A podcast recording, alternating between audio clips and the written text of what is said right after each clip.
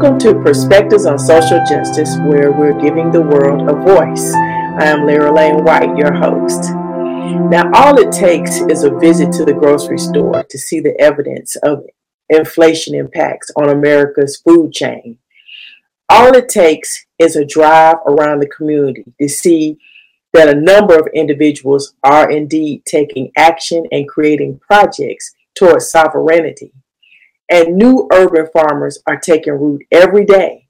And for the rural farmers, there's been a rise in the cost of business in order to meet supply and demand. Well, food security has been identified as this country's leading social issue, second only to the inflation issue.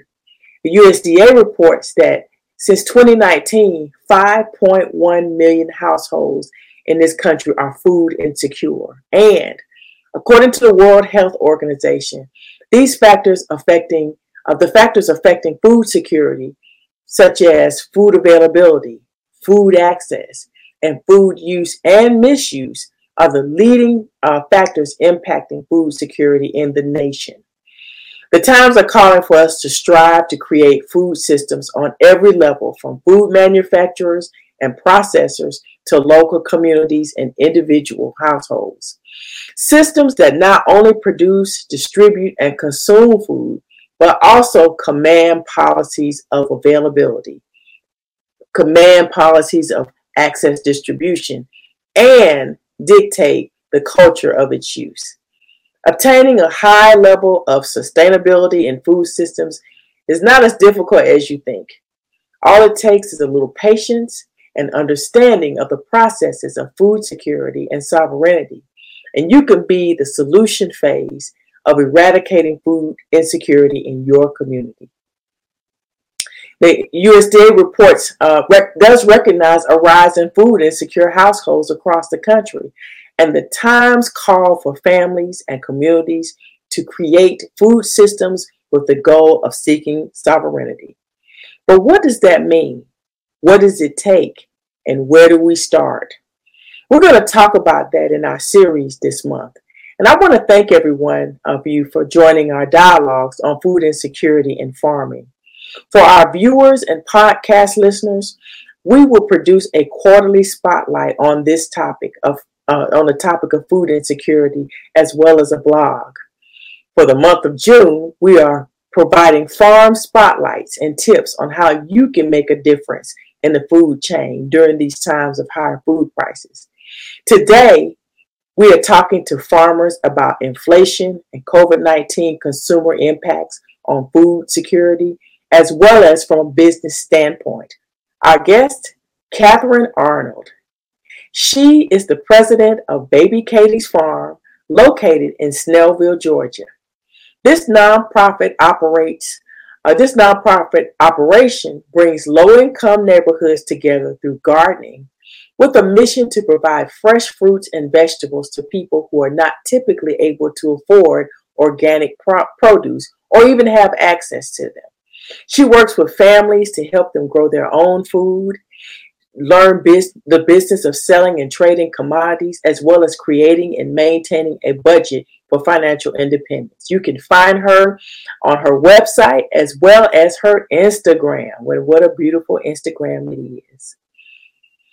We also have Tony and Belinda Jones.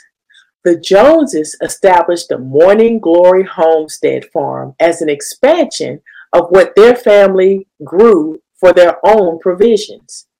The farm offers a variety of vegetables grown Uh, using sustainable agriculture and permaculture methods. In addition to their produce, they maintain a full complement of chickens and ducks and hogs, and their uh, and other meat bird, bird other meat birds, and offer classes, farm tours, workshops, and they hold special events highlighting South Carolina's Gullah history. And so we're excited to have them here today, and we're glad to uh, have both uh, Katherine as well as um, the Joneses to join us here today, and we're glad that you guys thought it not robbery to come and be a part of this conversation. Now we're going to go ahead and get started.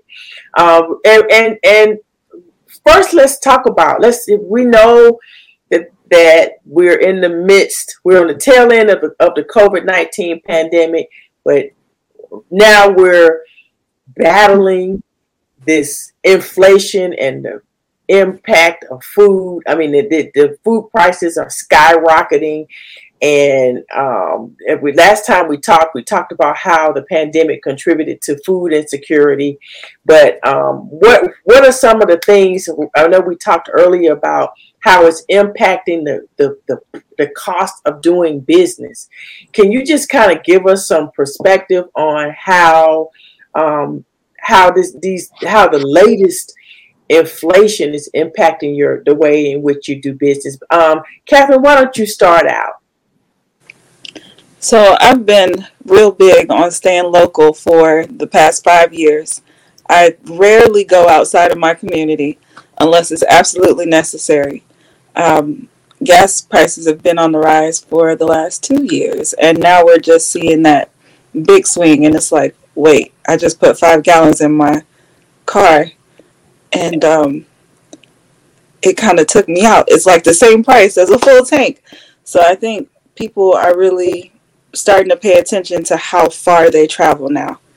What I really want people to pay attention to is to how far their food travels. The food that you get from the grocery store literally comes from everywhere. It either comes off a plane, a train, a, a bus, uh, or a truck. And all those people have to pay for gas. So when you're talking about sustainability at the forefront, the first thing you can do is figure out how to reduce your travel. Find somebody that is local to you and support them. Go to your local farmers market. People are there. The food is there. And sometimes it's even closer than the grocery store. Mm-hmm, mm-hmm. Absolutely. Absolutely. Absolutely. So for the Joneses, you guys at the Morning Glory Homestead, how has all of this impacted you all? Quite, quite similar, um, even though we are, um, there are several farms, of course, in our community. Uh, you know, people look at the big box stores for lower prices and availability. And sometimes when those trucks don't come in and they they see, you know, shelves are a little slim, um, we may get, you know, a few people looking towards us as an opportunity to shop local. And uh, like Katherine was saying, a lot of times people are not thinking about how far away it, their food is coming. So if your food is coming from Florida, California, Arizona, and other like the Midwest, you know, that takes a lot of uh, effort and gas. And right now, like, you know, that's going to cost a lot more, and our food prices are going to reflect that. And even locally, we've had to make some changes in in our prices to reflect, you know, the higher gas prices. And we we are attempting to uh, keep things as low as we possibly can, and um and and give, you know, percentages of discounts when possible, um, because we realize we want to give people a break. We don't want everybody to, you know, you don't feel like, oh, we can't support local farmers because local farmers' foods, you know, is higher than the the the grocery stores that they go to. And I think sometimes people don't realize that, you know, when you're when you're a large farm, a really large farm, that you're you're producing so so much at at uh, at one time, um, over a period of time, that um, smaller farms can't keep up with all of that. We can't we can't produce the same amount of, like, we're growing potatoes, but we're not in Idaho growing one crop of potatoes. You know, like some farms are monocrop. That's all they grow is one large crop of one, that hundreds of fields of one particular thing.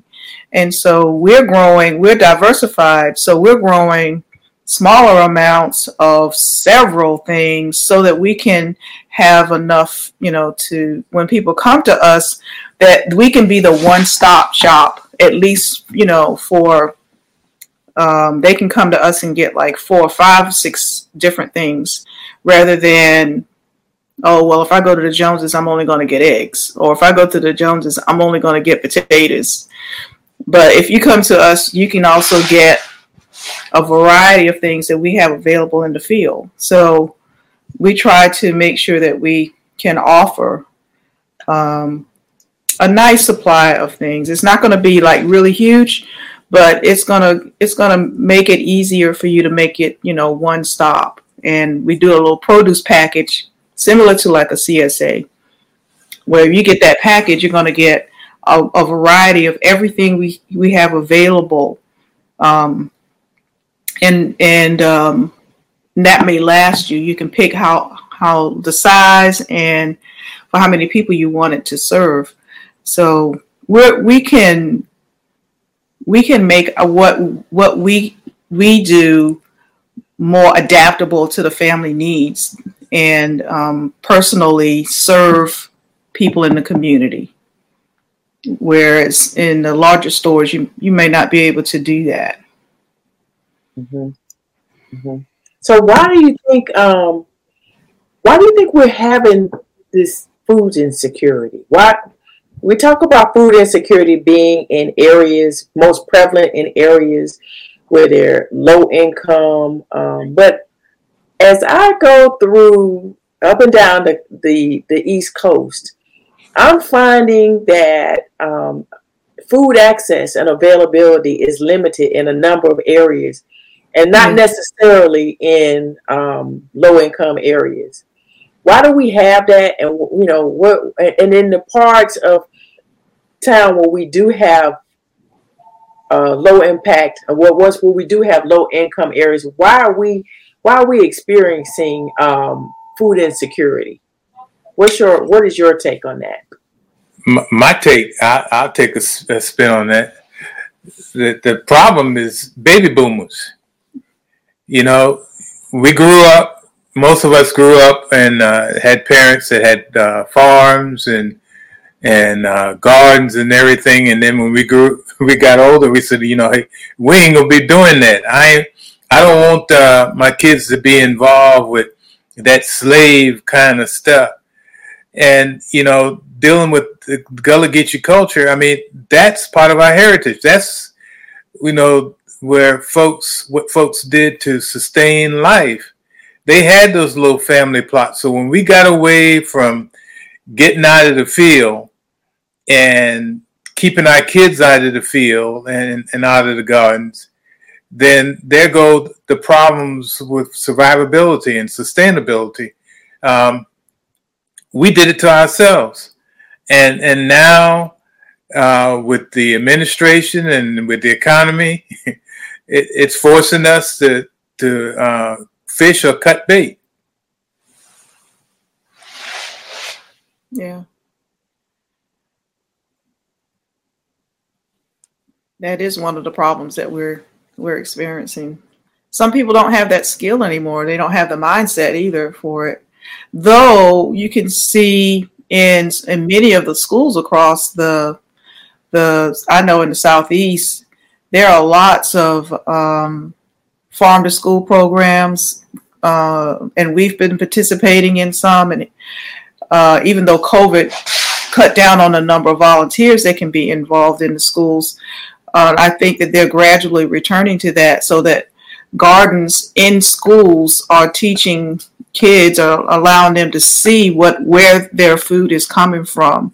So when you have extension programs that are offering schools an opportunity to see gardening up close, then um, that will help in, the, in when you have children who haven't seen it in their families. In their family life, or in their, then they can see it at school and, and maybe take it home and suggest, hey, well, why don't we try this at home? Um, and so it gives them just an opportunity to see what gardening can do, what it, what it's like and what it can do. And, and, um, and they're tasting food. So they're, you know, they're, they're having an opportunity to not only plant it, see it grow and mature, but they're also tasting vegetables and fruits that they've probably not had before or not had as fresh as they're eating it before. And I think the more we expose kids to gardening, um, the, the better we will uh, will all be, because they'll see more of what what it means to have food accessible to them. Even if you're growing it in a in a five gallon bucket, you know, it's better than not having anything at all. If I've got a you know a tomato plant and a pepper plant, and I'm that that in itself is helping in some way. And um, we need we do need to get back to those types of skills. And I know that um, Sister Katie is teaching those things and, and promoting that in her community. And I think we all are trying to do that. We're all trying to encourage people to get back to um, the land and seeing where our food comes from and how it can help us. Because, you know, it's a terrible thing when, uh, like in the buffalo situation, a bad Uh, a, a violent act causes the only grocery store in the community to shut down. No, and, I know. You know, and what it, those people were, you know, not organizations were struggling and working, you know, trying to get food back in that community. Why was it? Why? How can a community that size only have one grocery store? You know, that, that that's yeah. a sad situation right there. Uh, and, and we're gonna we're gonna end on that. Uh, on that note, we will be ending uh, our our broadcast. And uh, I thank you so much. Tune in next week as we continue our dialogue on the concept of food sovereignty and what that means to communities across the country. Move toward. Um,